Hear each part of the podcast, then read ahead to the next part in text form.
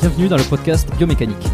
Je suis Jérôme Cazerolle, ostéopathe à Montréal, et dans ce podcast, je vous propose de partir à la rencontre de sportifs, d'athlètes et de spécialistes de leur domaine, pour mieux comprendre la mécanique du corps et de l'esprit, pour vous aider à être plus performant au quotidien, et surtout, en meilleure santé.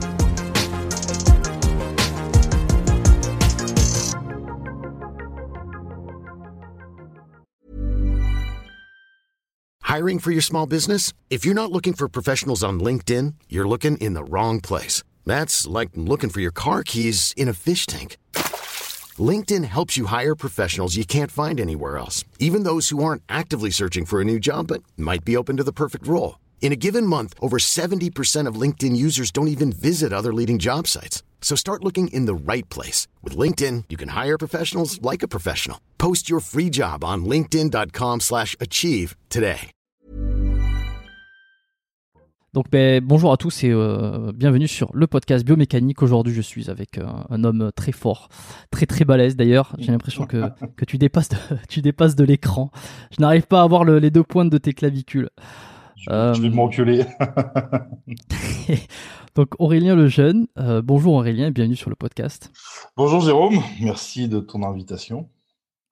C'est un plaisir. J'en avais discuté avec, euh, il n'y a pas si longtemps avec Jean-Anche, euh, que je lui ai confié que justement j'avais, euh, j'avais pas eu l'occasion d'avoir euh, une, euh, un invité qui représentait les sports de force. Euh, vraiment, j'avais eu de, de l'haltérophilie auparavant, mais euh, tout ce qui est strongman, force athlétique. Alors j'ai eu Baptiste Marché, hein, dont, dont oui. que tu connais bien, évidemment, ah, oui. euh, il y a quelques semaines, euh, dont tu as fait un repas de senior aussi euh, assez exceptionnel. Ouais, on avait fait deux émissions ensemble, euh, un repas de senior. Genre, j'ai jamais mangé autant. Et c'était très bon en plus. Et repas de senior et ensuite une autre émission avec lui où on parlait un peu de, des messages sulfureux qu'on nous envoie sur Instagram. Ouais, je crois que je l'avais vu cette vidéo aussi. Donc euh, Baptiste, euh, on lui passe le bonjour s'il écoute. Et euh, ben, je propose euh, de suite que, que, qu'on saute dans l'épisode. Euh, si tu pouvais te présenter s'il te plaît pour euh, tous les auditeurs. Alors, ben, je m'appelle Aurélien Lejeune, donc euh, j'ai trente-six ans, je suis, je vis en Normandie, en France, euh, et ça fait euh, bientôt vingt ans que je m'entraîne en musculation et euh, une bonne dizaine d'années que je participe à des concours de sport de force. Alors, pas que les concours d'hommes forts, j'ai aussi beaucoup fait de concours de force athlétique.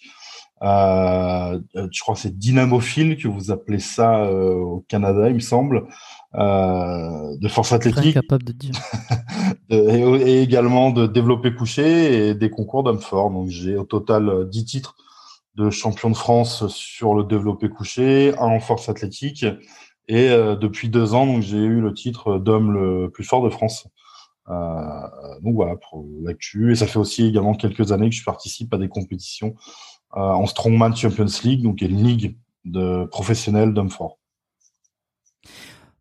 Parce qu'il n'y a pas que le Strongman pour se déclarer homme fort. Hein. Ah, bah, y a, si, il y a les compétitions d'hommes forts, donc c'est vraiment une discipline à part. Ce que, ce euh, que je veux dire, c'est que Strongman, est-ce que c'est une, c'est une appellation officielle d'une certaine type de compétition, un petit peu comme I F B B ? C'est exactement ça, voilà. Ouais. L'I F B B, c'est les bodybuilders, les culturistes. Et on va dire, nous, en, en français, on dit homme fort, et en anglais, on dira Strongman. Mais c'est bien une discipline euh, à part entière, donc euh, qui, est, qui est bien dissociée de la force athlétique, de l'haltérophilie, et cetera. Ok. Est-ce que tu te souviens de ta première séance de, de sport euh, ah, oui. Peut-être ta première séance dans une salle d'entraînement et, et après euh, ta, ta première séance de strongman. Je ne sais pas s'il y a une séance spécifique. Si, alors ma première fois en salle de musculation, bah, c'était avec mon père. Il y a... Il y a, oui, il y a presque vingt ans maintenant. Euh, lui était pratiquant mon loisir et du coup, euh, euh, bah, je suis venu une fois faire une séance de musculation avec lui et puis je suis jamais reparti. Euh, et ma première séance de strongman, d'homme fort, euh, aussi parce que ça faisait un petit bout de temps en fait que je faisais déjà des compétitions de force athlétique et je cherchais des endroits où m'entraîner en homme fort parce qu'il faut le matériel spécifique. Évidemment, les Atlastones, et cetera. Et j'ai dû aller jusqu'à euh, Amiens, donc c'est en Picardie, à presque deux heures de chez moi de route, euh, pour aller m'entraîner avec un gars qui s'appelle Christophe, qui avait le matériel, et c'était la première fois où j'ai pu découvrir euh, la, la discipline du strongman en le pratiquant. Et c'est quoi la discipline du strongman alors ? Euh, Alors, le... je, j'aime, parce qu'on a tous, je pense qu'on a tous vu les vidéos sur internet ou à la télé où les mecs ils portent des troncs d'armes, des choses comme ça, mais euh, euh, est-ce qu'il y a des, il y a des normes, il y a des, euh, des, des vrais exercices qu'il faut réaliser? Comment ça se passe? Ouais, le strongman en fait c'est composé d'une vingtaine d'exercices qu'on retrouve régulièrement en compétition. Euh, le but la plupart du temps c'est soit de soulever quelque chose le plus lourd possible, soit de déplacer quelque chose de lourd le plus rapidement possible ou le plus longtemps possible. Il y a toujours cette notion de, de performance physique et de force qui est là, même si on est sur, parfois sur la force endurance, force pure ou force explosive, peu importe, mais toujours la notion de force qui est là. Et très souvent c'est des épreuves un peu euh, qui sortent de l'ordinaire. Euh, c'est pas juste soulever une barre quand on est en musculation, en haltérophilie. Euh, nous, on va être sur du déplacement d'objets un peu euh, hors du commun, retourner des pneus, soulever les fameuses atlastones, tirer un camion, un poids lourd. Euh, donc voilà, c'est, c'est du sport, euh, j'appelle ça du sport spectacle en fait, parce que c'est des, c'est pas des mouvements que l'on a l'habitude de voir au quotidien. Tu sais comment c'est apparu euh, cette activité-là? Comment c'est né? Alors, j'avais regardé un peu les, l'historique de ma discipline. Donc, bah, c'est vrai que de tout temps, hein, les hommes ont toujours voulu euh, se, se, se mesurer, mesurer leur force. Donc, on retrouve dans beaucoup de cultures euh, des, des, des, épreuves, des épreuves de force. Dans les jeux celtes, dans la force basque, par exemple, on retrouve des épreuves de force. Et à euh, fin dix-neuvième, début vingtième, en fait, les, les, les hommes forts euh, bah, exerçaient dans les cirques la plupart du temps. Euh, où le but c'était de soulever les choses les plus lourdes possibles, et ils ont commencé à se rassembler pour euh, bah, s'affronter euh, et à soulever des, des choses de plus. Donc ils sont sortis un peu des, des cirques et des jeux traditionnels, on va dire, de force euh, de, de région euh, pour s'affronter sur des compétitions. Euh, ça a pris un peu de temps pour se professionnaliser, hein, parce que les premières grosses compétitions internationales c'est dans les années soixante-dix, pas avant. Euh, avant c'était un peu, un peu quand même un petit peu plus euh, c'était euh, C'était, c'était quand même réservé à un public averti, c'était pas grand public. Euh, aujourd'hui, c'est quelque chose qu'on peut voir euh, très facilement, euh, mais il a fallu attendre un petit peu pour que ça se professionnalise. Ouais, j'ai remarqué, ouais, j'ai remarqué que c'était euh, euh, un peu plus underground, quoi. Il y a quelques années, c'était un truc qu'il n'y a pas beaucoup de monde qui connaissait. Alors, c'est en train de se démocratiser un petit peu. C'est pas, c'est pas hyper connu, hein, mais mais euh, mais je pense que le côté spectacle aussi fait que. Euh, On a envie de voir, quoi. Bah, il y a le sport spectacle, et, et puis euh, depuis quelques années, on a aussi la chance d'avoir des athlètes euh, qui sont euh, devenus, qui ont dépassé le stade d'athlète en fait de, de, de la discipline, qui sont devenus des gens extrêmement connus, euh, comme Arthur Julius Bjornsson, qu'on appelle Thor, qui a joué dans oui, Game of Thrones. Ouais. Mmh. Ouais, donc c'est lui, que ça, ça a pas mal popularisé ah, le truc. C'est... Moi, pour moi, il euh, y avait un avant et un après lui. Euh, et même si d- il, dans... il est vraiment balèze. Bah, il a gagné le titre en deux mille dix-huit, donc c'est, c'est pas rien. Il est vraiment balèze. Je sais, je sais. Mais euh, du, du coup, ouais, il y a, au niveau médiatisation, franchement, il y avait un avant et un après lui. Ouais, clairement. Euh, comment il s'appelle ? The Beast aussi, euh, je sais pas si lui fait du, du Strongman. Eddie Hall, ouais, The Beast ici, Hall, euh, bah, ouais. Il a gagné le titre, lui, en deux mille dix-sept. Euh, Eddie Hall, l'homme le plus fort du monde. deux mille dix-huit, c'était After. Ouais. Parce que depuis... Euh, j'ai l'impression que plus récemment, il fait davantage de... de... de de records sur des barres, enfin euh, moi je l'ai plus vu sur des records sur un sur sur du deadlift par exemple, donc c'est pour ça que j'avais un peu omis euh, qu'il faisait du ouais, strongman, mais effectivement il a, entre, euh, il est assez connu ouais. Il a été le premier homme à passer cinq cents kilos soulevé de terre, ça a été le premier, donc c'est pour ça qu'il a surtout été Comme... connu, mais ça fait partie Comment des deux athlètes les les plus connus euh, au monde et les plus médiatisés. Comment tu fais au soulevé de terre? euh, trois cent quatre-vingts. Merci moi. cent vingt kilos. Et en plus il est euh, il est pas très grand il me semble hein. Ah, ça, c'est relatif. Il fait un mètre quatre-vingts. Oui, bah, attends, mais alors, oui, voilà, exactement. Comment il fait, Eddie Hall ? Eddie Hall fait un mètre quatre-vingt-onze. Ouais, bon, ouais. Combien tu fais, toi ? un mètre quatre-vingt-quatre. Je suis petit, moi. un mètre... Ah, ben, tu vois, alors, de mon souvenir, et encore une fois, je ne suis pas connaisseur, hein, mais euh, du souvenir et de, des perceptions que j'ai, euh, je, te, je t'aurais vu beaucoup plus grand que lui. Merci. Des vidéos que j'ai vues de toi et des vidéos que j'ai vues de lui. Tu vois ? Non, non, bah, après, il faut savoir qu'en sur les compétitions professionnelles, je suis souvent un des plus petits. un mètre quatre-vingt-quatre. Très souvent. Des ça, ça te désavantage ? Ah oui et non. Il y a des épreuves où c'est un avantage, d'autres non. Ça veut. Faut... Après, il faut peut-être compenser par la technique, et cetera. Ça ne veut pas dire grand-chose. Au final, la, la preuve en est aujourd'hui. L'actuel homme le plus fort du monde, hein, celui qui a gagné euh, en deux mille vingt, Oleksii Novikov, l'Ukrainien, fait un mètre soixante-dix-neuf. Donc petit pour un strongman, en fait. est très petit et très léger. C'est dans les annales du strongman professionnel, c'est le, le plus petit et le plus léger à avoir gagné le titre. Je me demandais euh, justement, donc tu es l'homme le plus fort de France. Euh, déjà, félicitations à toi et, et euh, pas, pas grand monde doit t'emmerder. Donc déjà, c'est... peut-être que sous les, on, on, il y aura très peu de haters sous les vidéos. Enfin, quoique sur Internet maintenant, les, ah, les gens ils se cachent. Sur Internet, c'est facile, c'est très facile. Ouais. euh, donc l'homme le plus fort de France, excellent. deux mille, alors deux mille vingt, il n'y a pas eu de compétition, donc euh, quand, je, quand je regardais un petit peu ce qui se faisait dans les compètes dans les dernières années, et puis évidemment dans la, l'année dernière, euh, je me disais il n'y a pas eu de Strongman deux mille, enfin de, de, de, de compétition en deux mille vingt, ce qui fait que si on par, par, déf... non, on par réussi, défaut, t'es... Ok, ok, mais... On a réussi à faire des compétitions quand même, on a eu une fenêtre en fait très courte, parce que le Covid a commencé en France euh, mars, euh, et on a tout fermé jusqu'en juin. Et du coup, on a réussi à faire des compétitions en fait sur la période estivale, donc juillet, août, septembre, on a réussi à faire des compètes. Et ça, ça t'a permis de garder ton titre ? Eh oui, donc on n'a pas pu faire le championnat complet, mais on a pu faire des compétitions euh, et euh, que j'ai gagné, donc du coup, on a...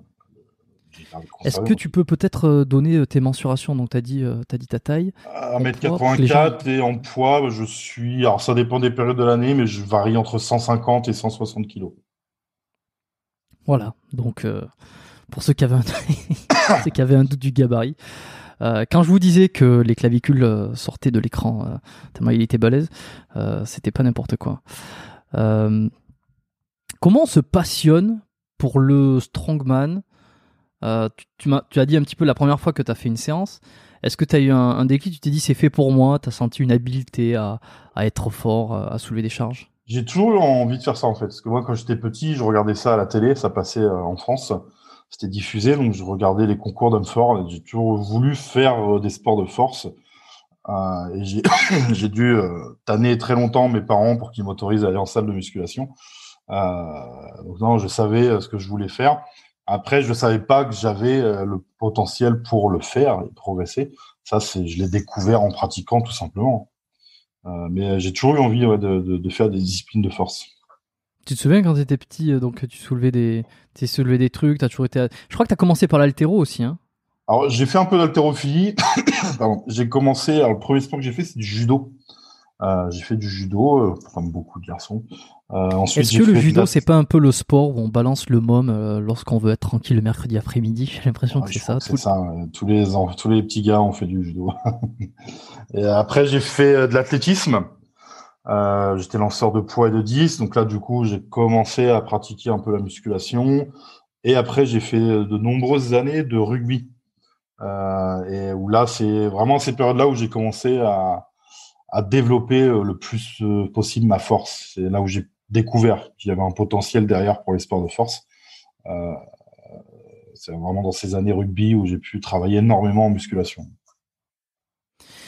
Une question qu'on peut souvent se poser, c'est euh, les, dans les sports de force, dans les strongman, euh, il faut être hyper lourd. Euh, alors, est-ce, il... que le fait, enfin, est-ce que le fait d'être lourd, en fait, ça, ça te donne un avantage ?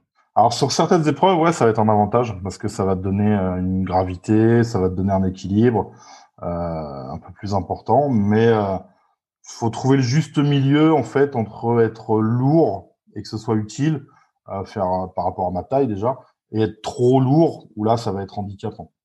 Euh, les, les athlètes les plus lourds ne sont, ne sont pas ceux qui gagnent, au final. En, en strongman, c'est pas rare de voir des athlètes qui pèsent plus de deux cents kilos en poids de corps, et c'est pas les premiers. Euh, le strongman, c'est pas juste soulever lourd, hein. Il y a des mouvements en déplacement, il y a des épreuves explosives, dynamiques. Donc, du coup, euh, le... faut vraiment trouver un juste milieu. Ouais. Quand tu, euh, quand tu décides de, de t'intéresser euh, à ce sport, euh, on est en quelle année là ? euh, mes, mes premières compétitions euh, en force athlétique, c'est deux mille huit. Et ma première compétition d'homme fort, c'est deux mille douze. deux mille douze. Euh, à ce moment-là, c'est toujours pas hyper, euh, c'est pas hyper populaire, deux mille douze. Non, non, non, ça commençait non. un peu parce que c'était la période où bah, Game of Thrones euh, arrivait, je crois, et Thor, du coup, commençait à être connu. Donc ça... Ça s'est un peu développé dans ces années-là, deux mille douze euh, jusqu'à quinze, seize, et cetera. C'est, c'est dans ces, ces temps-là où ça a vraiment monté. Comment tu te renseignes, parce que si c'est pas euh, si au dé- lorsque tu commences à t'y intéresser, c'est pas hyper hyper populaire comme ça aujourd'hui.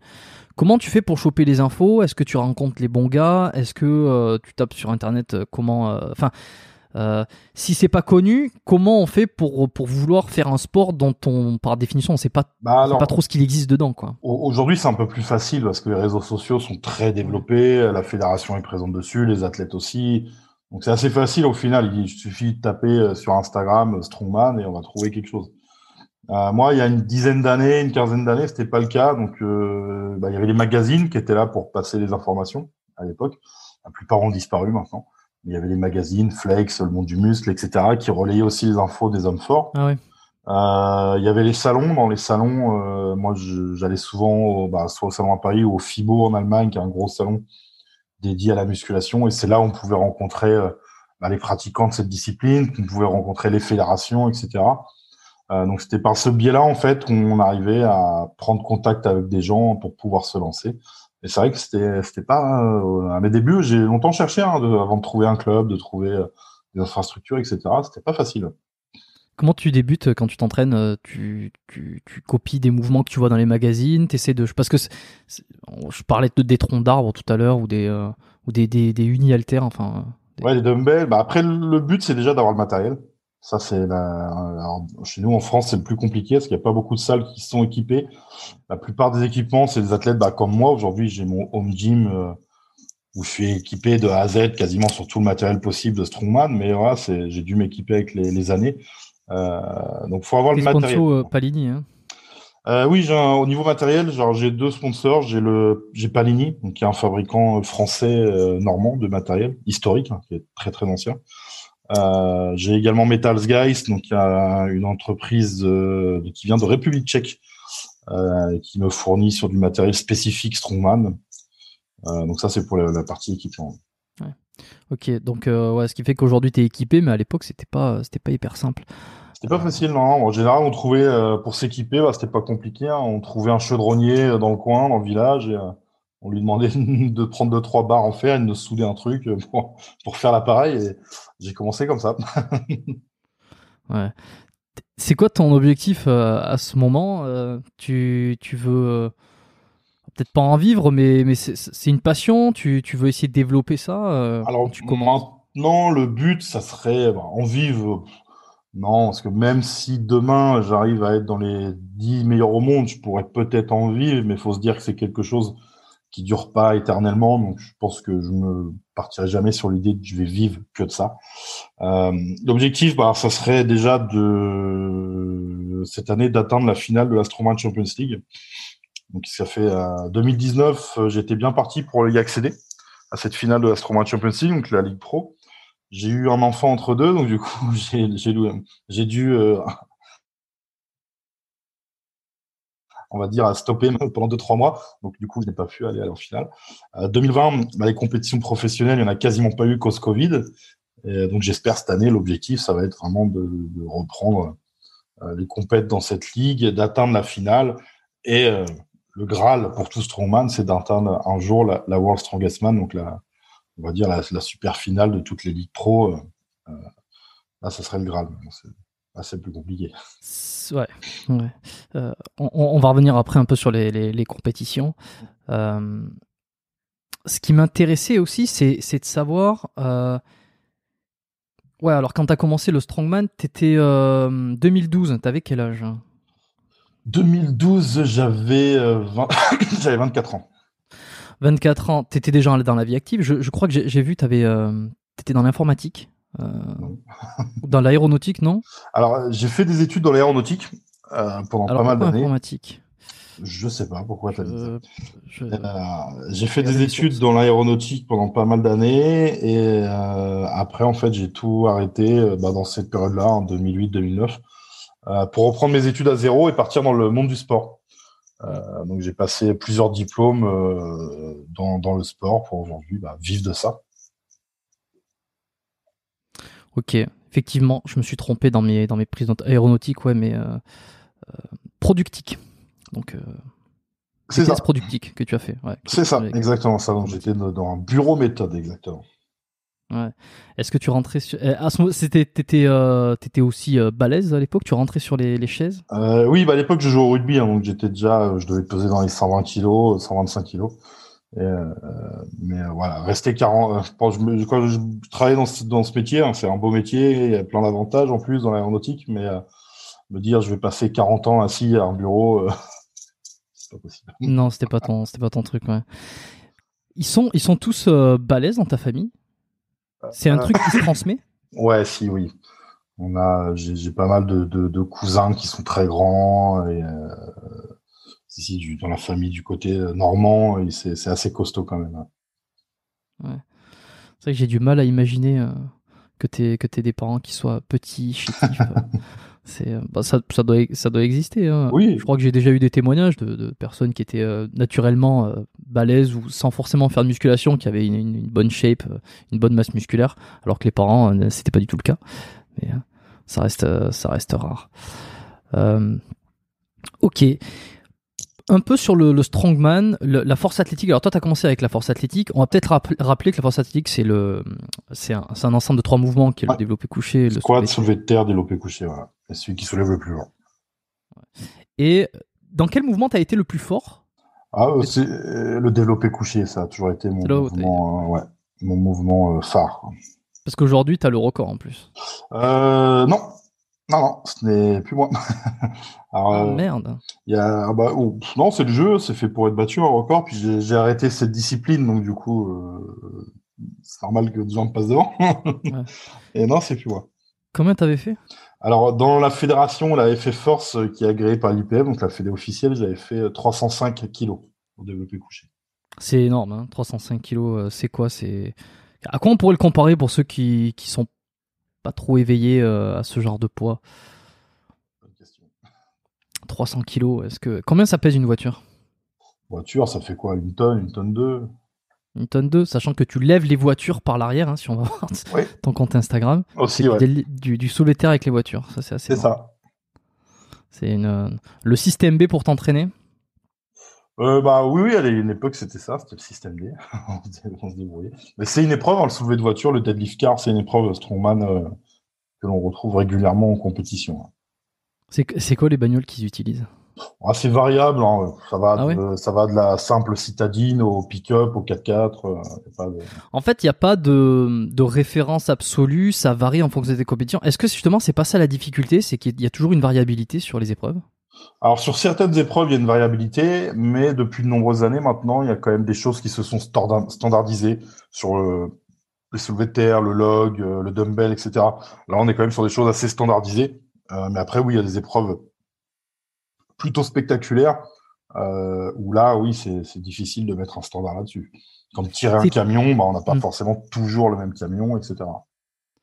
Est-ce que c'est toujours euh, les épreuves sont toujours plus ou moins les mêmes dans la compétition? Tu les connais à l'avance ou tu les découvres ou des fois ça change au dernier moment pour justement... Alors, en... Fait, euh, en général, on les connaît environ six huit semaines avant la compétition. On nous donne okay, des donc épreuves. Donc tu te prépares à fond, quoi. On se prépare dessus. Ça, ça, ça tourne en fait de compète en compète. On retrouve des mouvements quand même classiques, mais il euh, y, a, y a une rotation qui se fait. Et euh, alors parfois, oui, ça peut arriver. Hein, donc, le, le jour J, un changement d'épreuve. Euh, soit parce que le matériel n'a pas pu arriver sur place, ou voilà, il y a plein de possibilités. Donc ça peut arriver qu'il y ait un changement au dernier moment. Ça t'est arrivé, toi, de, d'être euh, à, à l'approche d'une compétition, de voir certaines épreuves qui ont été sélectionnées, de te dire, euh, de dire ah ben tiens, merde, là, euh, je, je suis un peu désavantagé parce que c'est pas là où je suis le plus fort. Par contre, lui, je sais qu'il est bon là-dessus. Euh, ou alors d'autres fois où tu dis ah là, c'est des épreuves où je sais que je vais être bon, donc je vais prendre l'avantage par rapport à ce concurrent, par rapport à cet adversaire, et cetera. Est-ce qu'il y a des, des calculs un peu stratégiques sur les épreuves? Ah, bien sûr. Alors, calcul stratégique, non, pas vraiment, parce que au final, à chaque fois, il faut être le plus performant possible. Hein, donc, il n'y a pas, il n'y a pas une note de juge ou d'arbitre. C'est soit on arrive à le faire ou pas. Euh, mais par contre, oui, c'est vrai que des fois, quand tu reçois la liste des épreuves pour une compétition, bah, tu sais, tu, quand tu vois les autres adversaires que tu connais, euh, tu sais si tu as ton avantage ou pas, parce qu'on a tous des points forts, des points faibles. Donc oui, ça m'est déjà arrivé de, d'arriver sur des compétitions où je me dis, bah là, c'est top, je vais être bien, les épreuves, elles sont faites pour moi. Et, euh, et d'autres où c'est tout l'inverse. Malheureusement, ça fait partie du jeu. Euh, c'est pas l'athlète qui choisit les épreuves, donc du coup, euh, parfois, on est avantagé, d'autres non. Tu connais un peu le tout ce qui est, bah, je, oui, j'imagine quand même le tout ce qui est morpho-anatomie, euh, les leviers, les longueurs euh, musculaires, les longueurs osseuses. Ça, ça fait un petit peu débat. Je sais qu'il y a Baptiste qui a fait une vidéo euh, euh, il y a quelque temps où il expliquait justement que de son point de vue, euh, le fait d'avoir des bras courts, des bras longs, et cetera, ça n'a pas finalement un grand levier, levier d'importance sur euh, ses performances ou sur le fait d'être bon au développé couché. Euh, j'avais eu euh, de Frédéric Delavier aussi, euh, donc l'épisode est, l'épisode est déjà sorti euh, sur le podcast. Au moment où, où, euh, non, enfin, au moment où on se parle, l'épisode n'est pas encore sorti, mais quand celui-là sera sorti, euh, Frédéric Delavier sera sorti, où justement il disait que si ça avait quand même une importance, que euh, en fonction de la biomécanique, et cetera, c'est, ça avait quand même euh, sa, sa, sa grande importance. Qu'est-ce que, qu'est-ce que t'en, t'en penses, toi, et, et par rapport à ton expérience, est-ce qu'il y a des leviers favorables au strongman ? Alors, ben, moi, je vais partir de, sur deux choses déjà. Euh, bah, je suis formateur hein, pendant mon, mon métier. Là, je suis coach et préparateur physique, mais je suis aussi la plupart du temps maintenant formateur pour les futurs coachs. Je vais B P J F. Dissocier, voilà, ceux qui passent le B P J F en France. Je vais dissocier déjà le sportif amateur qui fait ça pour se faire plaisir et le sportif haut niveau qui est compétiteur. Pour moi, amateur, tout le monde peut pratiquer. Il n'y a pas de parce que t'es grand, t'es petit ou je sais pas quoi, tu peux pas faire. J'entends souvent, moi quand j'ai des élèves. Qui, qui me disent « Ah oui, mais je suis grand, je fais un mètre quatre-vingt-dix, je peux pas faire de squat, je peux pas faire de soulevé de terre. » Alors, pas de bol, je leur donne l'exemple bah, de Thor. Il fait deux mètres zéro six, il squatte à quatre cent cinquante kilos, il a un soulevé de terre à cinq cent un kilos. Ça me dire qu'après, tu peux pas faire de squat parce que tu fais un mètre quatre-vingt-dix. Donc ça, pour moi, c'est des, des conneries. Euh, par contre, sur l'aspect compétition, euh, c'est évident, si on veut performer, bah, il y a des personnes qui sont avantagées par rapport à d'autres. Ça, c'est d'un point de vue génétique. Euh, alors que bah, la génétique va faire tes leviers osseux, et cetera. Et euh, c'est évident, quoi, que selon les mouvements que l'on a. Donc, c'est un peu l'avantage du strongman, au final, parce que bon, les morphotypes, c'est vrai que c'est quand même euh, toujours des gens assez grands, costauds quand même, mais euh, voilà, en fonction de nos, nos leviers, on va toujours retrouver des épreuves où on va être plus performant que d'autres. Euh, grâce à ça, donc ouais, ça, sur l'aspect compétitif performance, ça va, ça, ça va jouer quand même. Euh, même s'il y a toujours des exceptions qui confirment la règle. Euh, je pense que Baptiste avait peut-être parlé de Julius Maddox, qui est aujourd'hui le, le recordman du monde, toutes fédérations confondues, du développé couché sans matériel. Si on le regarde, le gars a un morphotype de bencher. Il est grand, il a des grands bras, et pourtant il a le record du monde. Hmm. Donc, c'est des cas. Euh, des cas c'est l'exception qui confirme la règle, mais c'est vrai que euh, sur certains mouvements, il y a des morphologies qui vont être, euh, qui vont être plus adaptées pour performer. Ouais. Tu remarques, toi, dans tes cours, qu'il y a de plus en plus de, de jeunes qui veulent faire euh, strongman ou qui veulent faire de la force athlétique ? Non. non. Ah ouais, ça n'intéresse pas euh... Non. Euh, là, là, actuellement, la, la grande mode, euh, c'est le crossfit. Le crossfit, ou s'ils veulent se lancer dans un peu tout ce qui est bodybuilding, ça va te faire des, de, de faire des compétitions en men's physique, et cetera. Mais j'ai rarement vu des élèves, ça fait, ça fait dix ans hein, que je suis formateur, et cetera. Ça, j'ai rarement vu des élèves qui souhaitaient euh, se lancer dans la force athlétique ou le strongman. Il y en avait quelques-uns, certains avec beaucoup de réussite en plus, euh, mais euh, c'est rare. C'est rare. Non, c'est pas, c'est, dans les jeunes aujourd'hui, c'est pas l'objectif. Comment tu l'expliques ça ? Ah bah... Parallèlement au fait que le strongman devienne de plus en plus spectacle, devienne de plus en plus populaire, toi, sur le terrain, tu ne retrouves pas tant que ça de, d'ambition hein. Non, alors, il y a pas mal de paramètres. Hein. Déjà, la première chose, des fois, c'est que des gens veulent le faire, mais ils ne trouvent pas les lieux euh, et les infrastructures pour le faire. Euh, donc, il y a ça qui peut mettre un frein. L'autre chose aussi, c'est que depuis que je suis formateur, j'ai remarqué que la... de plus en plus de, de, de, de, de jeunes, en fait, vont vers la facilité. Euh, alors, ce que j'entends, je, pas critiquer le crossfit ou le, les, les compétitions de men's physique ou autre, mais euh, pour être strongman, ça va pas se faire en une année ou deux années. Il va falloir de nombreuses années de pratique euh, pour faire de la compétition et espérer faire des podiums. Ça va pas se faire du jour au lendemain. Euh, et ça, beaucoup de jeunes sont pas prêts à le faire. De s'entraîner pendant mmh. dix ans euh, très dur pour y arriver. Effectivement, je pense que c'est le, le, le filtre euh, du, du rêve, enfin euh, du, du rêve facile et du rêve facilement accessible en tout cas. Euh, peut-être que c'est ce filtre est moins important en, en bodybuilding ou en, ou en crossfit. Euh, alors, Encore, en bodybuilding, crossfit... j'aime beaucoup cette discipline. Et aujourd'hui, beaucoup de débutants, enfin, début, je ne suis pas spécialiste non plus du body, hein, mais y a, on voit bah, beaucoup se dirigent plutôt vers les catégories men physique, mm. c'est les gars en short, plutôt que vers les catégories bodybuilding, où là, bah, quoi qu'il arrive, il te faudra des années d'entraînement avant d'atteindre un physique bodybuildé, alors que mec physique, ça peut être très rapide. Ça Donc, peut être plus rapide, ouais. ouais. Et c'est, c'est le fait qu'il y en ait beaucoup aussi sur Instagram. Et euh, oui, bah oui, il y a cet aspect aussi là, aujourd'hui, maintenant, euh, les influenceurs, YouTube, et cetera, qui jouent beaucoup. Et oui, il n'y a pas beaucoup de, d'influenceurs strongman encore, euh, en tout cas. Et puis, il y, y a peut-être aussi ce côté... Euh... Tu vois, j'en parlais avec Baptiste. Euh, les, les strongman, bon, il m'expliquait, euh, il m'expliquait, il m'a dit, puis tu, tu vas peut-être pouvoir me, me redétailler aussi, mais les, les, dans les sports de force, on n'est pas, on n'est pas sec, on ne cherche pas à être sec, parce que ce n'est pas l'objectif et que ça va, euh, ça va à l'encontre, euh, entre guillemets, de la performance. Ouais, ouais. Euh, donc, peut-être que cet aspect esthétique, je ne sais pas... Euh, euh, Ah oh, si, ça joue, c'est sûr. L'aspect esthétique, ouais, nous, les... il y a quelques athlètes strongman qui ont les tablettes de chocolat, mais quelques-uns, mais c'est rare. Euh, la plupart sont costauds, mais un peu gros. euh, mais ouais, ouais, ça, il y a cet aspect esthétique aussi qui, qui joue beaucoup. Ça, c'est sûr. Mm. Tu galères, toi, à manger ? Non, j'ai de la chance. Je connais les athlètes en, en strong qui euh, se forcent à manger. Euh, moi, c'est pas mon cas. J'ai un bon appétit, j'ai un bon coup de fourchette, donc il n'y a, a pas de problème. Pas de problème. Tu sais à combien t'es en termes de calories par jour ? Et j'avais fait un calcul avec une amie diététicienne, et j'étais entre six mille et sept mille calories. six mille et sept mille, c'est, euh, bon, c'est beaucoup. Euh, la, la moyenne pour un, un homme moyen de un mètre quatre-vingts, c'est combien ? Alors, je crois que c'est deux mille quatre cents ou, mm. ouais, ça va être ça, deux mille quatre cents, deux mille cinq cents calories, je crois. Ouais, plus du double, quoi. Plus du double. Ouais. Je fais deux fois le poids d'un mode normal, donc du coup, au final... C'est sûr. Si tu manges un peu moins, tu, tu maigris automatiquement ? euh, Oui, moi j'ai la chance d'avoir un métabolisme qui réagit très très vite. Donc euh, dès que je vais m'entraîner en force, commencer à manger beaucoup plus, je vais prendre du poids très très vite. Euh, et inversement, dès que je m'arrête un peu de m'entraîner et que je mange moins, euh, je vais redescendre aussi assez vite. Donc redescendre... Dans ma fourchette de poids, cent cinquante à cent soixante kilos. Je ne vais pas perdre vingt kilos.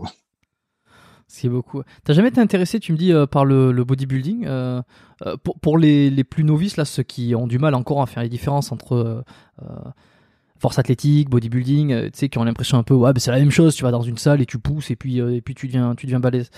Euh, on, on pourrait avoir tendance à penser que le strongman, c'est très très proche du body. En fait, tu soulèves des charges et puis tu deviens musclé.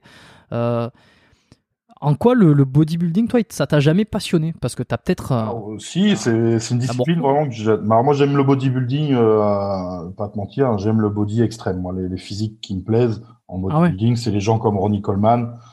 C'est, voilà, les men's physiques en short, euh, c'est pas mon truc. Euh, mais voilà, j'aime les physiques extrêmes. Après, euh, j'avais regardé, hein, bien sûr, pour me dire pourquoi pas. Et il euh, y a un souci, moi, avec eux, c'est les régimes. Ah, pour devenir sec. Tu sais quoi, je pensais, que me dire le... je pensais que t'allais me dire le slip.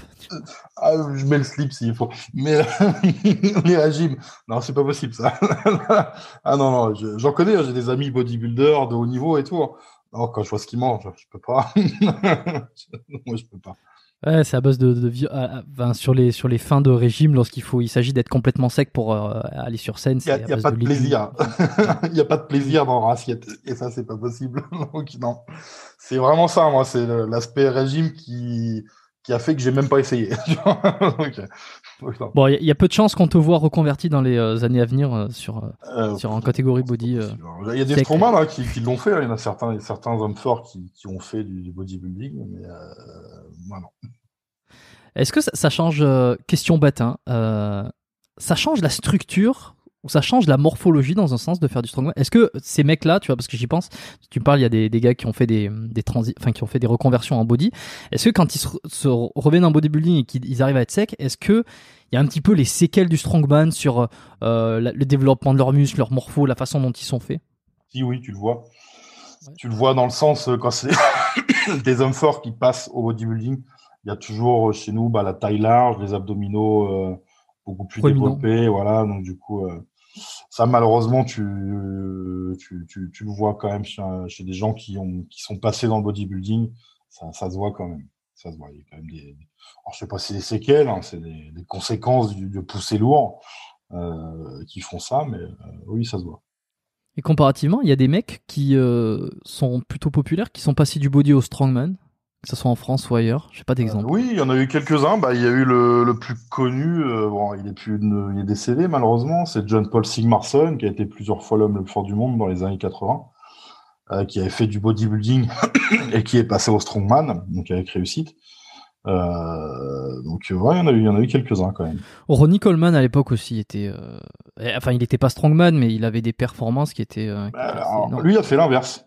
Lui il a commencé ses premières compétitions dans le domaine de la musculation, c'était des compétitions de powerlifting, de force ouais. athlétique. Mmh. Euh, où il avait déjà un physique de bodybuilder, mais, mais voilà donc euh, puis de toute façon quand on voit ses entraînements, il poussait lourd. Mais, et lui a commencé combien par il la soulève force. Combien, si tu le sais, combien il soulevait euh, Ronnie Coleman sur le squat?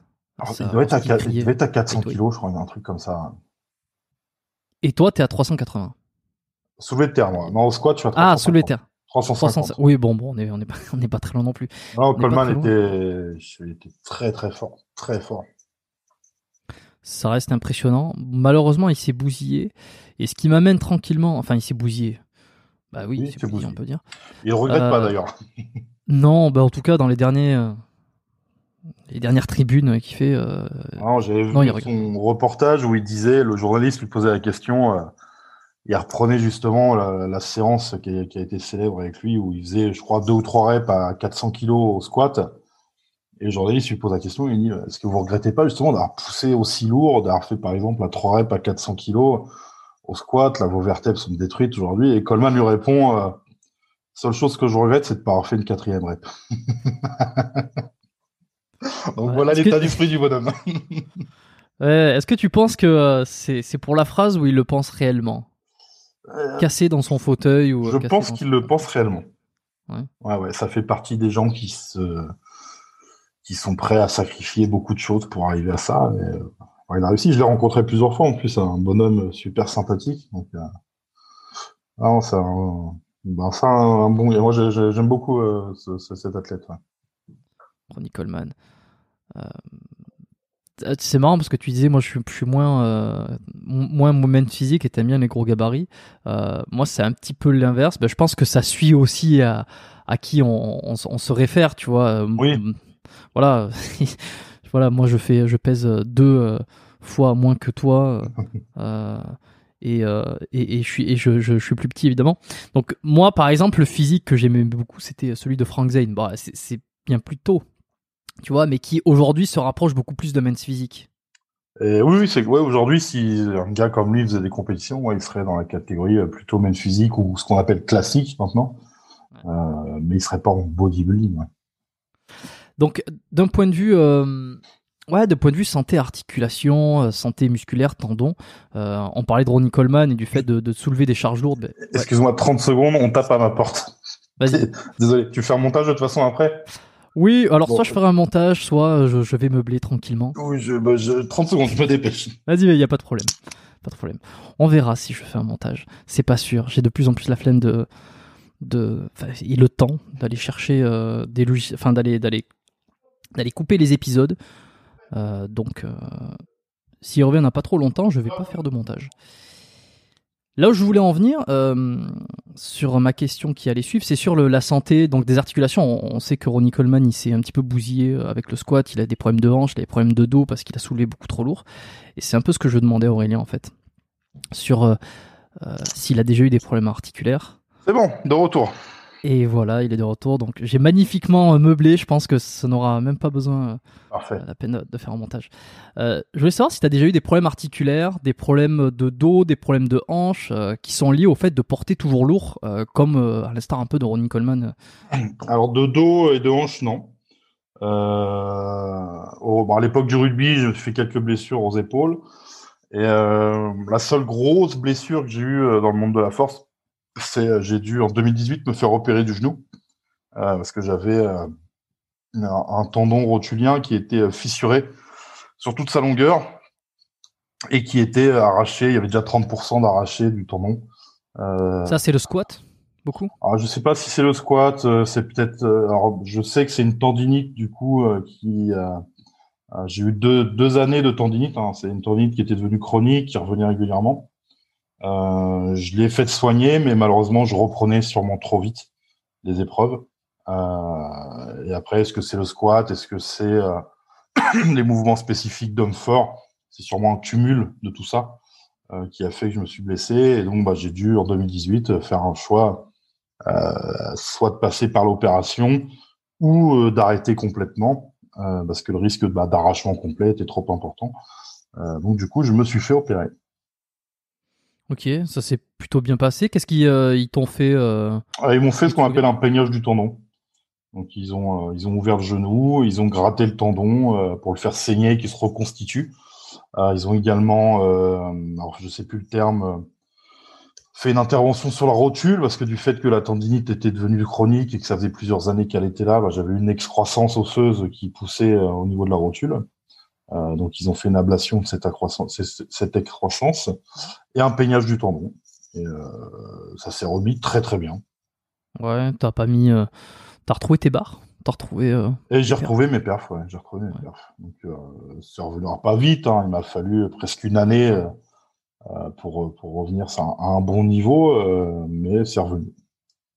C'est ce que me disait Baptiste aussi, euh, et quand il s'est déchiré le pec euh, thoral, le, le, grand, le grand pec gauche, euh, que finalement il a réussi à retrouver ses perfs. Euh, ce, qui, ce qui, moi, a priori, euh, sans être sceptique du tout, mais euh, en me posant la question, c'est, c'est vrai que j'ai tendance à me dire ça, ça va être difficile d'aller retrouver le cent pour cent.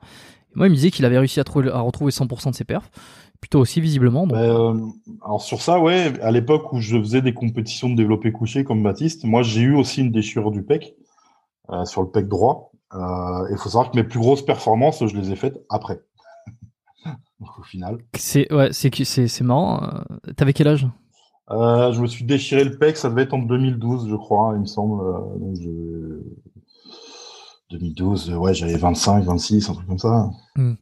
Ok, ouais, bah t'as, t'as été meilleur après. Euh, t'as ouais. jamais gardé de séquelles. Est-ce que t'avais travaillé sur ce pec ? Est-ce que t'avais, t'avais euh, Alors oui, je, je fais moi du depuis. Alors depuis que je joue au rugby en fait, je fais du kiné et, et je vais euh, toutes les semaines au kiné. Je fais une fois de, une séance de kiné toute la, toutes les semaines, quoi qu'il arrive. Même si j'ai pas de blessure, j'y vais pour faire des étirements, des massages, et cetera. Euh, et donc j'y vais systématiquement. Donc à chaque fois que je me suis fait une déchirure. Euh, et... Il y a eu une intervention via le kiné très très rapidement dessus.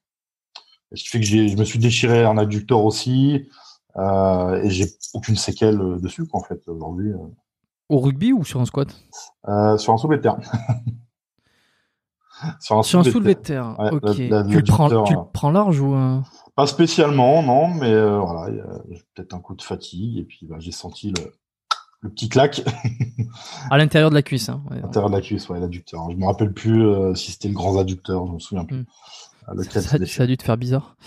Ça, euh, ça fait mal, l'adducteur. Le grand pectoral, je me suis déchiré, j'ai pas eu mal, franchement. Euh, l'adducteur, par contre, euh, ouais. Ouais, parce qu'après, tu peux plus marcher. Euh, à chaque ouais, fois ouais, que tu poses le pied, non, que j'ai... tu bouges, c'est insupportable. C'est de toute façon, compliqué.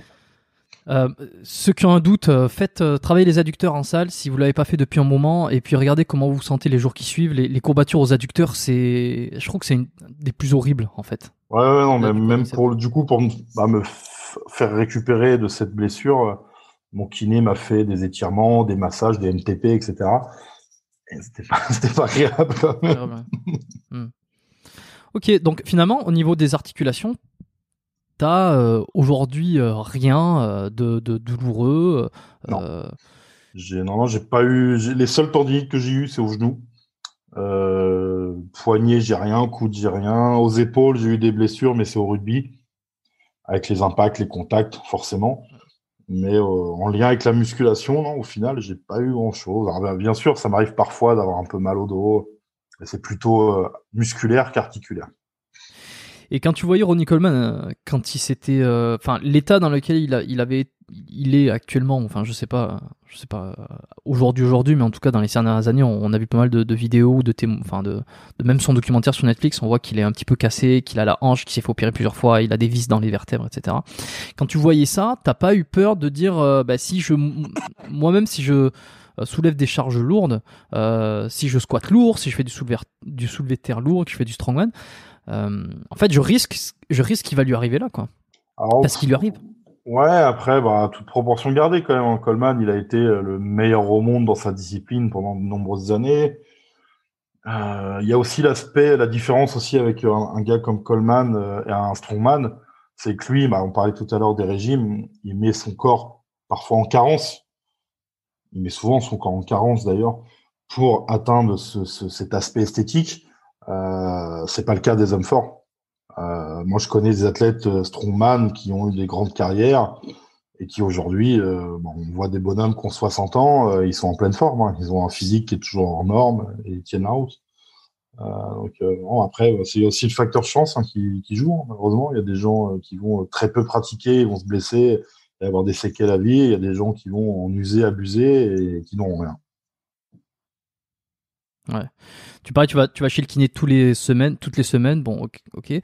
Euh, t'as déjà vu, euh, à part le kiné, tu fais, euh, t'as d'autres routines, t'as d'autres euh, habitudes. Tu vois d'autres professionnels, d'autres experts. Alors j'ai déjà fait quelques fois euh, appel à un ostéo, ostéopathe. Euh, et sinon à part ça, non. Ok. Bon, je sais pas si euh, si si tu le si tu le sais personnellement. Je, moi, je suis ostéopathe ici oui. à Montréal. Oui. Donc euh, j'aime bien toujours. Euh, je suis toujours un petit peu curieux. Euh, Tu te souviens ce qu'il t'avait dit euh, sur, euh, sur ta posture, sur euh, euh, tes déséquilibres, sur ce qu'il t'avait fait un petit peu ou, euh, ou pas forcément? Alors euh, moi j'avais été le voir parce que j'avais des petites, euh, des petites douleurs dans le dos, euh, mais visiblement c'était dû à une vertèbre qui avait bougé. Donc du coup il m'avait euh, replacé ça.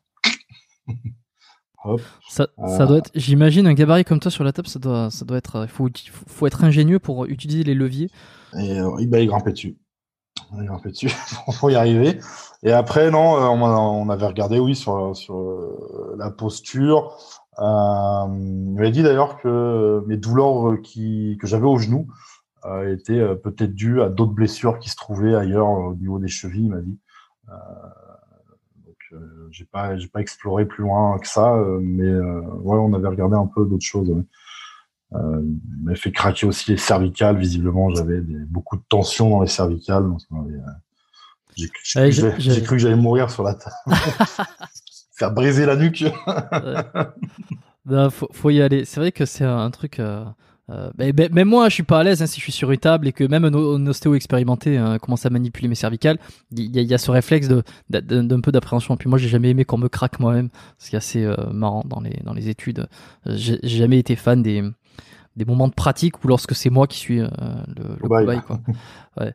Mais en réalité euh, les cervicales c'est beaucoup plus solide euh, que qu'on ne le pense et euh, l'ostéo reste dans des limites articulaires euh, où il n'y a pas de il y a pas de il y a, il y a, il y a aucun risque il y a aucun risque de de casser le cou quoi.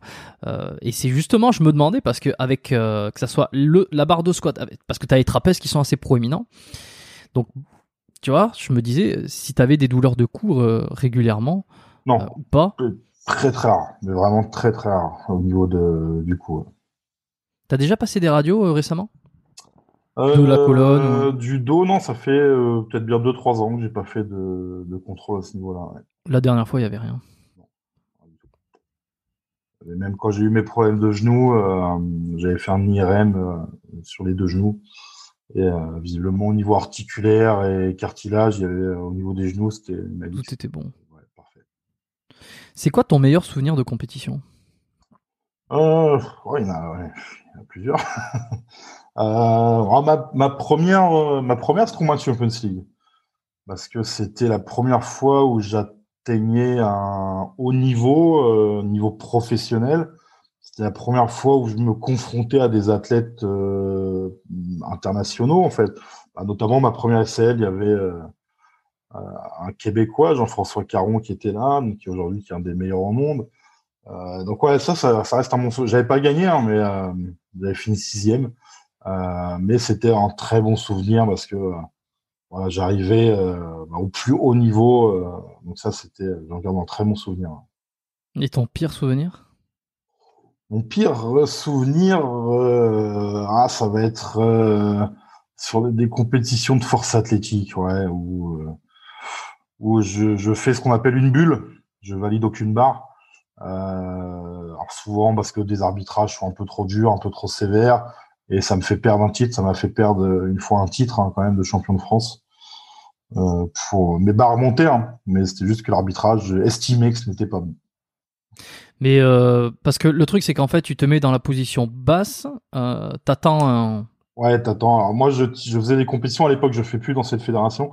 En F F Force, donc c'est l'I P F version française. Donc, euh, et voilà. Donc, faut, faut, y a un temps d'arrêt sur les pecs. Euh, faut, à l'époque...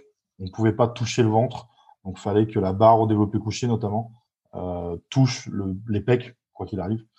Euh, je me souviens de ce championnat de France, là, où bah, on m'a fait faire une bulle. Hein. Je monte quand même euh, trois fois, je monte deux cent quatre-vingt-dix kilos. Euh, et les, les, les arbitres estiment que, euh, estiment que j'ai touché le, le, le, le ventre. Donc, euh, du coup, euh, je, je fais une bulle. Et voilà, ça, c'est des mauvais souvenirs, parce que c'était beaucoup de préparation. Et, euh, Et euh, ouais, ça c'est... Mais bon, ça fait partie du jeu. Comment tu te prépares sur une compétition euh, qui arrive de Strongman? C'est combien de semaines à l'avance? Est-ce que tu planifies? Est-ce qu'il ne faut plus te parler? euh... non, non, je, non, je sais pas.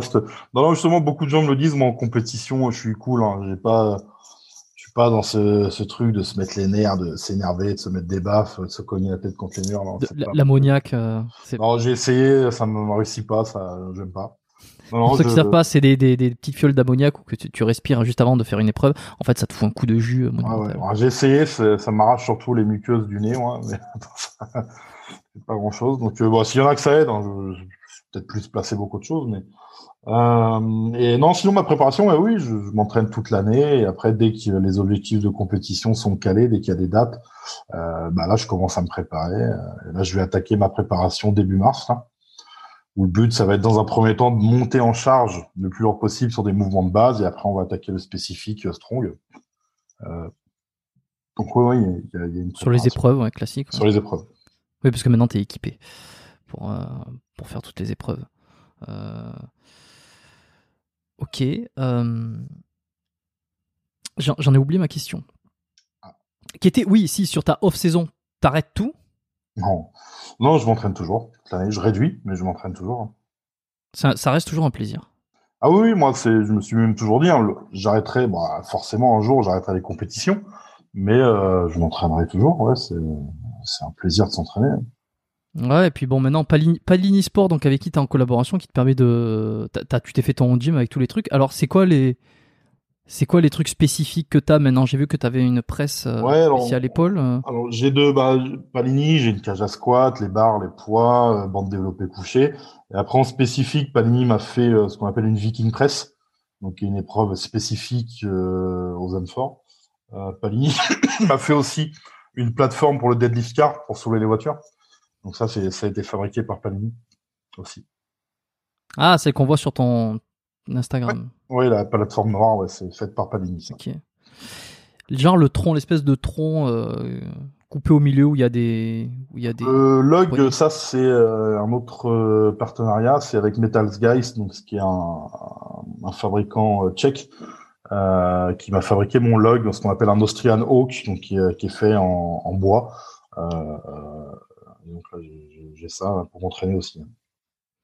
C'était... Est-ce que tu as déjà vu ces vidéos où les mecs ils poussent tellement lourd qu'ils finissent par s'évanouir euh, tu sais, parce qu'ils font. Oui, oui, ouais, ouais, j'ai déjà vu. Manœuvre de Vassalva. Ouais. Ouais, ouais. Ouais, ça t'est jamais arrivé ça où je crois que, encore pire, les mecs ils vomissent ou. Euh... Alors, vomir, ça m'est jamais arrivé, m'évanouir non plus. Des petits étourdissements, oui, ça peut arriver euh, avec une technique de Vassalva euh, sur des squats, soulevés de terre, et cetera. Ouais, ça peut arriver parfois de, de ce qu'on appelle dans le jargon prendre une châtaigne, mais euh, je me suis jamais rugby ou j'ai jamais vomi. Euh... Okay. Prendre une châtaigne, c'est marrant, mais c'est, c'est comme au rugby, je crois que tu prends une châtaigne. Moi aussi. Ouais, c'est pas la même. euh, je suis obligé, je sais qu'on te l'a posé, je sais qu'on te l'a beaucoup posé cette question, euh, ou en tout cas on en a beaucoup parlé, parce qu'on y pense forcément quand on, quand on a ton gabarit. Euh, je suis obligé de te demander, euh, Dans la vie de tous les jours, le siège d'avion, le, le, la place en bagnole, le train, euh, les, les transports. Alors, euh, Comment ça se gère ? Parfois, c'est compliqué, ouais. Ouais, ouais. Alors, voiture, bon, bah, c'est la mienne, donc ça va, mais euh, dans les transports, dans les avions, c'est une galère pas possible. Et encore, je me dis, des fois, quand je pars en compétition en avion, je me dis, j'ai de la chance qu'en en strongman, y a, la plupart des gars sont plus grands que moi encore, ils font un mètre quatre-vingt-dix, deux mètres, je sais pas comment ils font. Hein. Parce que moi, j'ai déjà les genoux qui touchent le siège. Euh, si euh, bah il y a quelqu'un à côté de moi, bah, pas de bol pour lui, il va passer un sale moment parce que bah, moi je pourrais pas. Euh... Il te regarde quand t'es assis et que le mec il, il se rend compte qu'il est assis. Bah, c'est pas le moment où c'est quand eux sont déjà assis et que moi j'arrive dans le couloir de l'avion et que là t'arrives vers le gars et tu sens que les gens que quand tu passes les sièges, tu sens qu'ils disent ouf c'est pas moi. Et, euh, et finalement bah, quand t'arrives et tu dis je peux m'asseoir là, c'est ma place. Et euh, le, même avec toute la bonne volonté du monde, tu sens dans leur visage que des fois ils se disent merde. Oui, et puis même si ça se, même si ça se voit pas, qu'ils euh, arrivent à le masquer totalement, ouais, c'est ouais. Au fond qu'ils se le disent. Bah oh, oui, putain. C'est euh, moi je vais, je peux pas me pencher, je vais dépasser des deux côtés du siège, donc du coup euh, c'est compliqué. Après, ouais, il y a plein de choses. Après, des petites choses drôles. Il y a quelques temps, j'avais été à Disneyland. Et on m'a fait descendre du manège, on m'a fait descendre du manège parce que je pouvais pas euh, fermer le harnais de ah, sécurité. Oui. Ça c'est marrant. Pas de bol. Ah, ça c'est marrant. Bah du coup t'as pas pu faire le, t'as pas pu faire le manège quoi. C'est triste. Ah non, bah après ça arrive, on parle. Non c'est pas. T'as déjà fait du saut, du saut à l'élastique, du euh, du, par, du euh, saut en parachute. Des choses alors saut à l'élastique non, parachute euh, j'ai voulu en faire et euh, on m'a dit non. Trop gros. C'est vrai, c'est ouais, vrai. Ouais. En, en tandem ou bah oui parce que t'es obligé de faire que en tandem. Oui le premier t'es obligé de le faire en tandem. Et euh, non on m'avait dit euh, avec mon poids de corps il pouvait aller euh, maximum sur des personnes à cent vingt kilos de poids de corps mais pas plus. Euh... Mais parce que euh, la, la personne qui te portait n'était pas assez forte ou c'est une question de sécu. Bah visiblement c'est une question de sécurité parce que le quand tu sautes pour la première fois donc voilà faut être deux donc du coup. Euh, Il y a le poids du, de l'instructeur plus le poids de moi. Et donc, visiblement, voilà, ils vont jusqu'à, moi, on m'avait dit cent vingt kilos maximum. Je pense honnêtement que c'est aussi, euh, c'est aussi la, la personne qui te porte. Parce que moi, je l'ai fait, euh, c'était cet été, euh, ils sont en parachute. Et en fait, comment ça se passe, c'est que la personne te porte entièrement. Ouais. Bah, je ne sais pas comment ça se passe partout, mais je pense que les, euh, les procédures sont à peu près les mêmes. Euh, c'est que tu es dans l'avion, tu es accroché, il, il est, il est, t'es devant lui, donc tu es bien harnaché. Et lorsque euh, il se lève pour euh, aller vers la sortie de l'avion, euh, il te demande, en fait, tout est expliqué à l'avance évidemment, hein. C'est que toi tu ne vas pas toucher les, les, les pieds par terre, ouais. Tu vas passer les jambes en arrière de lui, donc en fait t'es un peu comme un, un bébé qui est porté en avant de, de, de sa maman, tu vois. Ouais, et, et alors il porte tout le poids de ton corps sur lui, sur, sur, sur l'avant de son corps, euh, il s'accroche au... Au, au truc de l'avion avant de sauter et ensuite il te dit c'est bon go on y va mais et en fait là où c'est impressionnant c'est que t'es, toi t'es dans le vide pendant, pendant un, un petit laps de temps t'es dans le vide avant qu'il saute ouais. Tu vois le vide et tu te dis il, au bout d'un moment il va se lancer tu vois il va, il, il va se lancer et pendant ce petit laps de temps en fait tu touches pas le sol et t'es à la merci du mec qui d'une seconde à l'autre va se jeter dans le vide alors j'imagine que ok, il y a de la sécurité, peut-être du, du, euh, de toutes les, les procédures. Mais bon, le mec, il faut quand même qu'il soit capable de te porter. Ouais, porter ouais, donc du poids. Coup. Euh... Ah, bah, okay, euh, un jour peut-être. Hein. Mais, là, avec Thor. C'est, c'est, c'est peut-être euh, Thor euh, si. Euh, ah, bah, il faut avoir un sacré, un sacré il... parachute, hein, parce qu'avec son poids et le mien, euh, on va pas être bien. Hein. Exactement, il faudra un gros parachute. Euh, ok. Bon. Euh... Bon, je t'ai demandé ouais, je t'ai demandé tes blessures, l'expérience que tu as eue avec euh, les, les ostéos, tout ça. Euh, là, en ce moment, avant que tu, euh, que tu euh, prennes tes, ta planification d'entraînement, comment est-ce que... Euh, elle ressemble à quoi tes journées euh... Euh, bah, je m'entraîne le soir, en général, chez moi, donc vers dix-huit heures. Et après, la journée, bah, je continue... Euh, malgré le confinement, euh, le Covid, je, mon activité de formateur continue quand même. En ligne ou tu le fais en présentiel ? Alors en présentiel et en ligne, bah, je fais les deux. Donc, c'est pour ça que euh, bien habitué à, avec les visios. Euh, et du coup, bah, je m'entraîne chez moi. Alors ce qui, ce qui me manque, euh, c'est de m'entraîner avec du monde. Moi, j'aime bien euh, m'entraîner un peu ce côté euh, entre potes, et cetera. S'entraîner c'est à plusieurs, c'est plus sympathique. Là, je suis obligé de m'entraîner tout seul, malheureusement. Euh, donc ça, vivement que je puisse retrouver mon équipe pour, pour m'entraîner. Euh, euh, correctement avec eux. Ouais. En, en dehors du, euh, du côté communautaire, est-ce que euh, ça aide de s'entraîner avec du monde? Enfin, je veux dire. Ouais, ouais, ça motive. Sur les, les, et puis sur, sur les poids, sur les exécutions, sur les mises en place des épreuves. Des, ah, ça, euh... ça motive déjà, ça motive. Après, il y a l'aspect aussi sécuritaire, évidemment. Euh, quand tu fais un squat lourd et que t'as personne derrière, bah, t'as intérêt d'être sûr de toi. Euh, même si on peut toujours jeter la barre, mais bon, c'est quand même mieux d'avoir quelqu'un. Euh, donc, ouais, ouais, non, c'est, c'est le côté motivation. Surtout qui manque. Hein. Tu prends des compléments? euh, Oui, compléments, ouais. Moi, qui, bah, pareil, c'est un sponsor Nutrimuscle que j'ai, euh, ah, qui me fournit en complément. Ah, ok, je ne savais pas que tu étais sponsorisé Nutrimuscle, qui commence à sponsoriser de plus en plus euh, Nutrimuscle. Ouais, et... bah, c'est une, une marque euh, très ancienne, hein, parce que moi, quand j'ai commencé la musculation, je me fournissais chez eux déjà. Euh, du coup, ça m'a fait plaisir de, de passer un partenariat avec Nutrimuscle. Mmh. Ils se sont longtemps un peu refusés à être euh, dans ce côté un peu sponsoring marketing. Euh, depuis que ça a été repris, euh, parce qu'à un moment donné ça avait fermé, Nutrimuscle avait fermé, et puis finalement ça a été repris. Je pense que les, les visions, euh, la vision s'est un petit peu euh, élargie, et donc maintenant ils, ils essayent de grimper un peu plus dans le. Enfin, ils font un peu plus de marketing. Avant, oui, bah, c'était en fait, très. Euh... C'est une nouvelle. Euh, faut suivre un peu les méthodes de communication euh, actuelles en fait. S'ils veulent grossir, ouais. Voilà, mais c'était alors... longtemps, ça a été leur truc de ne pas se baser, de ne pas faire de marketing parce que euh, ils voulaient pas, dé... je sais pas, dépasser un... déjà rester top qualité et pas dépasser un certain volume de vente pour et que ça empiète sur la qualité. Je crois que c'était ça un peu leur truc au début. Euh... Et j'ai dé... moi aussi j'ai découvert euh, Nutrimuscle. C'est d'ailleurs c'est le premier épisode. Euh... C'est Raphaël euh, Lesphoris qui est, qui est passé dans le tout premier épisode du podcast qui m'avait fait découvrir en tout premier lieu Nutrimuscle. Et d'accord. Je me souviens avec ces gros bacs de... Euh, ces, ces trucs de ciment, là. De... à la dernière compétition, euh, à, c'était à Tarbes, les dernières d'hommes forts qu'on a, on a pu faire. J'ai gagné, en fait, le premier, euh, gagné un sac de vingt-cinq kilos de protéines. C'est un ah, sac de ciment, quoi. Dans ma cuisine, j'ai un énorme sac de protéines qui est posé sur le plan de travail. On te demande si t'es pas en train de refaire la cuisine, quoi. Ouais, mais non, ça se mange. C'est des protéines. Ok. Tu prends quoi chez Nutrimuscle? Alors, tout ce qui est protéines, caséine, euh, les compléments également euh, multivitamines, minéraux, oméga trois. Euh, je prends aussi du collagène pour les articulations, quand même, même si j'ai pas spécialement de douleur, mais. Euh, tu protèges. Me protéger, quand même. Euh, je prends aussi des, des boosters pour l'entraînement. Euh, pour stimuler un peu à base d'arginine avec différents acides aminés et des B C A évidemment. Ok. Quel est euh, on, va, on va bientôt conclure. Quelle est ton ta vision euh, pour le futur euh, du Strongman? Est-ce que tu penses que ça va encore plus se professionnaliser, que ça va devenir encore plus populaire comme l'a été le fitness euh, début des années euh, entre deux mille et deux mille dix, que ça, ça a explosé? Que, quelles sont les problématiques? Elles vont être euh, les challenges euh... Alors, je pense qu'au au niveau international, ça va continuer à se développer.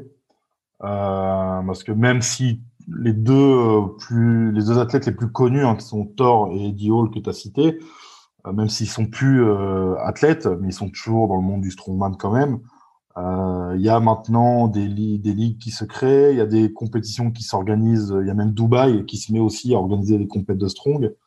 Euh, et quand ils font un truc, bah, là-bas, ils font pas à moitié, hein, donc euh, ils font un, un véritable spectacle. Euh, non, je pense que ça va continuer à, continuer à se développer de, de, de plus en plus, c'est de plus en plus médiatisé, euh, de plus en plus de personnes suivent les strongman, même, même moi, mon niveau en France, hein, sur, sur les réseaux sociaux, j'ai beaucoup de gens qui me suivent, qui sont pas forcément pratiquants de strongman, mais voilà, qui me suivent parce qu'ils ont un intérêt pour cette discipline. Euh, donc ça c'est plutôt une bonne chose. Je pense qu'on va vers quelque chose de plutôt positif pour cette discipline de plus en plus. Tu vas continuer longtemps, toi? Tu, tu penses rester dans le milieu ou euh, tu songes déjà à peut-être euh, euh, moi, j'ai, moi, j'ai trente-six ans donc forcément on y pense un peu plus, mais non, pour le moment tant que mon corps me dit pas stop, je vais continuer.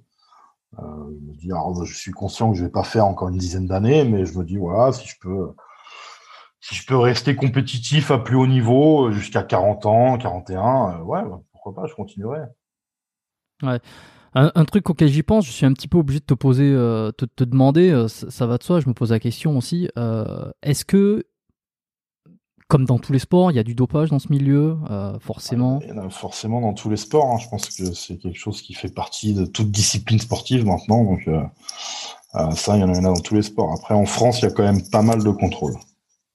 Est-ce que tu penses que c'est, c'est, euh, c'est moins marqué que pour le bodybuilding, par exemple ?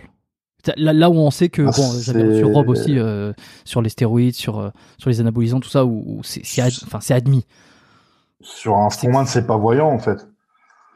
Tu le verras pas. Il n'y aura pas d'effet euh, voilà, comme un, un, un bodybuilder, l'aspect sec, et cetera. Certaines choses euh, du dopage peuvent, euh, peuvent apparaître. Chez un, un homme fort, tu le verras pas. Hmm. Il y a une couche, couche, compé- une couche de gras qui, qui cache tout. Il y a une, une couche de gras qui cache tout, ouais, c'est ça. Tu le vois pas. Mais euh, ok. Euh, allez, les trois petites questions de fin, comme d'habitude. Euh, je regarde le temps. Euh, un épisode beaucoup plus court que d'habitude. On a été, euh, on a été euh, assez rapide. Euh, si on pouvait revenir dix ans en arrière, quel est le meilleur conseil que tu aurais besoin d'entendre ? euh, dix ans en arrière euh... Ah, ça serait bah, justement de, de, de m'entraîner, euh, pas, je ne vais pas dire avec plus de régularité, mais d'essayer d'être plus intelligent dans mes entraînements. Euh, c'est-à-dire de ne pas spécialement toujours essayer de pousser comme un bourrin dans chaque entraînement. Je pense que ça a été une de mes erreurs euh, à mes débuts, en fait. J'essayais à chaque entraînement de dépasser mes limites. Et finalement, bah, on s'aperçoit avec le temps qu'une planification, ce n'est pas ça, c'est être prêt le jour J au bon moment. Et c'est pas d'être toujours performant à l'entraînement. Donc ça, ouais, c'était, euh, ça aurait été dans la meilleure logique d'entraînement à l'époque. Ouais, j'aurais aimé. Comment t'as découvert ça après ? T'as eu un, un coach qui t'a expliqué ? Bah, déjà, moi, je me suis formé. Je suis devenu coach. Donc du coup, euh, avec toutes les formations que j'ai suivies, je me suis aperçu que finalement, à mes débuts, euh, bah, je faisais pas mal d'erreurs hein, de, de, d'entraînement, de planification. Euh, je ne laissais pas de place à la récupération, en fait. Je m'entraînais trop. Donc euh, non, ça, c'était une, une de mes erreurs, ouais. Est-ce que tu as eu un modèle ? Alors, dans la, ma discipline, ouais, il ben, y a des gens comme euh, Bill Kazmaier, euh, Zizroa Zavitas, qui, qui, qui, qui étaient pour moi des exemples. Euh, dernière question, est-ce qu'il y a un livre qui t'a marqué, euh, que ça soit dans le milieu du sport ou que ça soit pas dans le milieu du sport, et que tu as envie de recommander ou... Alors, ben, moi, j'ai... Alors... pas forcément en lien avec le strongman, mais j'ai euh, pour mes études, donc j'ai beaucoup utilisé les livres à bah, Delavier que tu as que tu as que tu as reçu. Donc euh, voilà, donc j'ai, j'ai commencé à m'intéresser à la musculation euh, bah, en regardant les livres à Delavier, à Fred Delavier. Ouais, ils ont marqué euh, toute une génération. Euh... Ouais ouais, bah je l'ai, je l'ai, je l'ai eu au téléphone il y a pas longtemps d'ailleurs. On s'en... Fred. Ouais, on s'est croisés plusieurs fois sur des salons et on échange quelques fois ensemble. Euh... Sur, sur nos disciplines. Toujours, euh, toujours très passionné, euh, Frédéric Delavier. Oui, très passionné. Ouais. Ok. Bon, écoute, si euh, on va en prendre un petit peu plus sur toi, qu'on veut te découvrir, les gens ils, ils ne te connaissaient pas euh, avant de t'avoir entendu sur ce podcast, où c'est qu'on peut te retrouver ? Sur les réseaux, sur le web euh, bah, sur les réseaux sociaux, Instagram essentiellement, euh, Aurélien Strongman, mon, mon nom sur Insta. Ouais. Euh, après, j'ai une chaîne YouTube bon, qui est, euh, j'ai quelques vidéos dessus. J'ai vu qu'elle n'était pas très euh, ouais, mise à jour cette chaîne.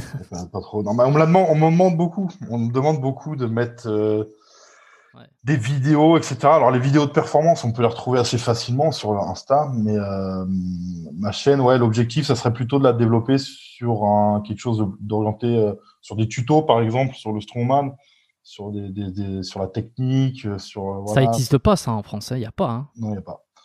Il n'y a pas, donc ah, je sais que beaucoup de gens me le demandent.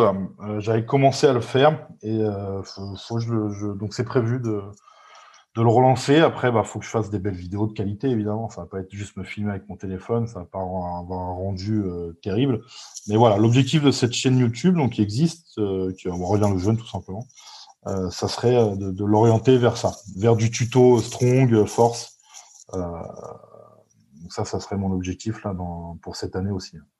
Et ça pourrait vraiment booster euh, également, euh, la, bah, faire, faire connaître encore plus ce métier, parce que euh, c'est clair que ouais, si ouais, tu fais des vidéos de qualité le, sur, euh, sur ça. Hein. Le but, hein, c'est pas de devenir influenceur, c'est, c'est surtout... C'est jamais, hein euh, oui, pourquoi pas. Regarde Baptiste. Euh, ouais, Baptiste, il commence à marcher euh, très très fort. Mais alors, voilà, le but serait surtout de partager ma passion au final euh, au, au plus grand nombre. Donc euh, non, ça c'est un des objectifs voilà, pour deux mille vingt et un que je me suis fixé, euh, c'est de, de relancer ça et avec cet objectif de tuto euh, sur, sur la discipline. Parce que lui, il a une équipe, enfin, euh, je sais pas si c'est une équipe de tournage qu'il a ou si c'est quelqu'un qui travaille avec lui qui, qui s'occupe de, de la qualité. Alors, il, a, euh, il a, euh, il a quelqu'un ouais, qui filme et qui fait le montage avec lui. Ouais. Ouais, ça, ça aide, ça aide beaucoup pour faire des, ah, ça, plus moi, de vidéos. Et... Pas se mentir, c'est un peu ça mon frein en fait. Alors me filmer, je peux, hein, j'ai du matériel euh, pour le faire, mais faire les montages et tout, euh, je sais pas spécialement faire. Euh, il faut le temps pour le faire.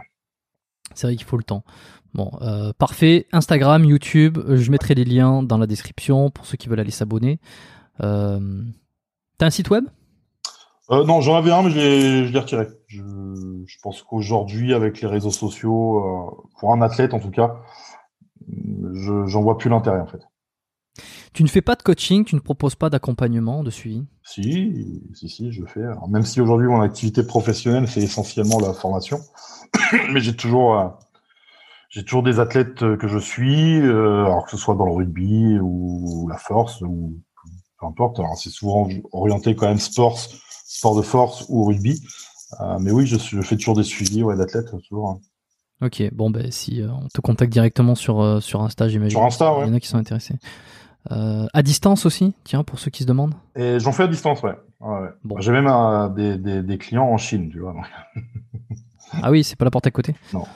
Et, euh, des, des, chi- des, des, des Chinois de Chine ou euh, des Français qui sont en Chine euh, Un Français de Chine. non, non, non. C'est, c'est un Français qui est joueur de rugby euh, en Chine. Ok. Euh, voilà, bah, si vous êtes intéressé pour, euh, pour, euh, par ce, ce sport de force et que vous souhaitez être accompagné, bah, vous pouvez essayer de contacter Aurélien. Okay. Euh, est-ce que, avant qu'on termine, est-ce que tu aurais une dernière chose à rajouter ou que tu voudrais faire euh, un, passer un message ? euh, Non, bah, j'espère euh, retrouver euh, les gens qui nous écoutent sur les compétitions. Donc là, on a quelques belles dates de compétition qui sont prévues. Fin mai à Tarbes euh, et une euh, en juillet à Rouen, vingt-trois, vingt-quatre, vingt-cinq juillet. Donc ça, ça va être un truc vraiment énorme dans, dans, dans un lieu super. Donc euh, là, la fédération, la fédération française de Strongman, ils ont vraiment fait un beau boulot pour organiser ces compétitions. Donc maintenant, on espère que le Covid va nous laisser tranquilles. Mais euh, voilà, on a, on a des belles choses de prévues. Et si j'avais été en France, je pense que j'aurais été faire un tour parce que Tarbes, c'est pas très très loin de, de là où, euh, où où je suis né, euh, parce que moi je suis du sud-ouest en fait des Landes, donc euh, Tarbes c'est pas euh, hyper loin. Oui, ouais. Je pense que je serais venu parce que euh, au-delà, euh, ça doit être ça doit être un moment sympa quoi. Je veux dire au-delà de voir des, des athlètes euh, faire des prouesses, je pense qu'il doit y avoir une bonne ambiance. Euh, ouais, c'est alors, moi j'ai retrouvé un peu dans l'ambiance Strongman, euh, l'ambiance qu'il y avait au rugby en fait. Et ben voilà, ça m'étonne pas. Ouais, ouais, donc ça, c'est, c'est assez sympa. Ouais.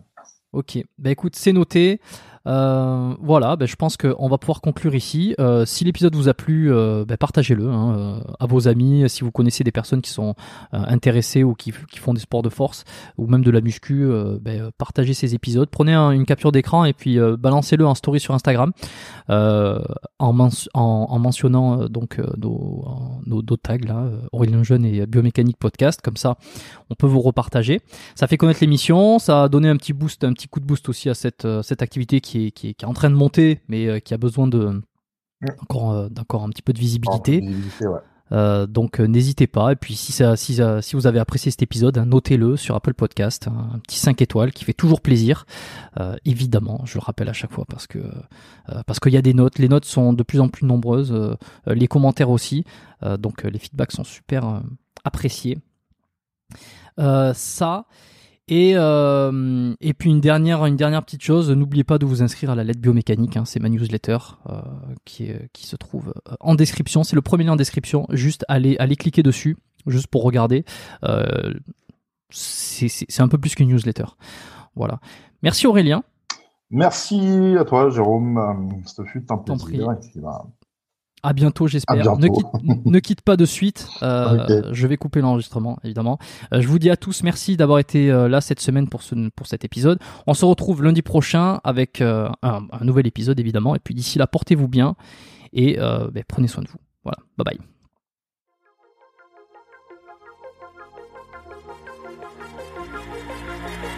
Merci d'avoir écouté cet épisode du podcast Biomécanique jusqu'au bout. vous pouvez l'envoyer à deux de vos amis ou le partager sur vos réseaux sociaux. Merci également de lui mettre une note de cinq étoiles avec un petit commentaire sympa. C'est ce qui me permet de mieux ressortir dans les classements. Laissez-moi votre email sur biomécaniquepodcast point com slash lettres et je vous enverrai l'épisode de la semaine ainsi que la lettre biomécanique une fois par mois où je vous partage mes meilleurs conseils et recommandations. Vous avez écouté le podcast Biomécanique, je suis Jérôme Cazerolle et je vous dis à très bientôt.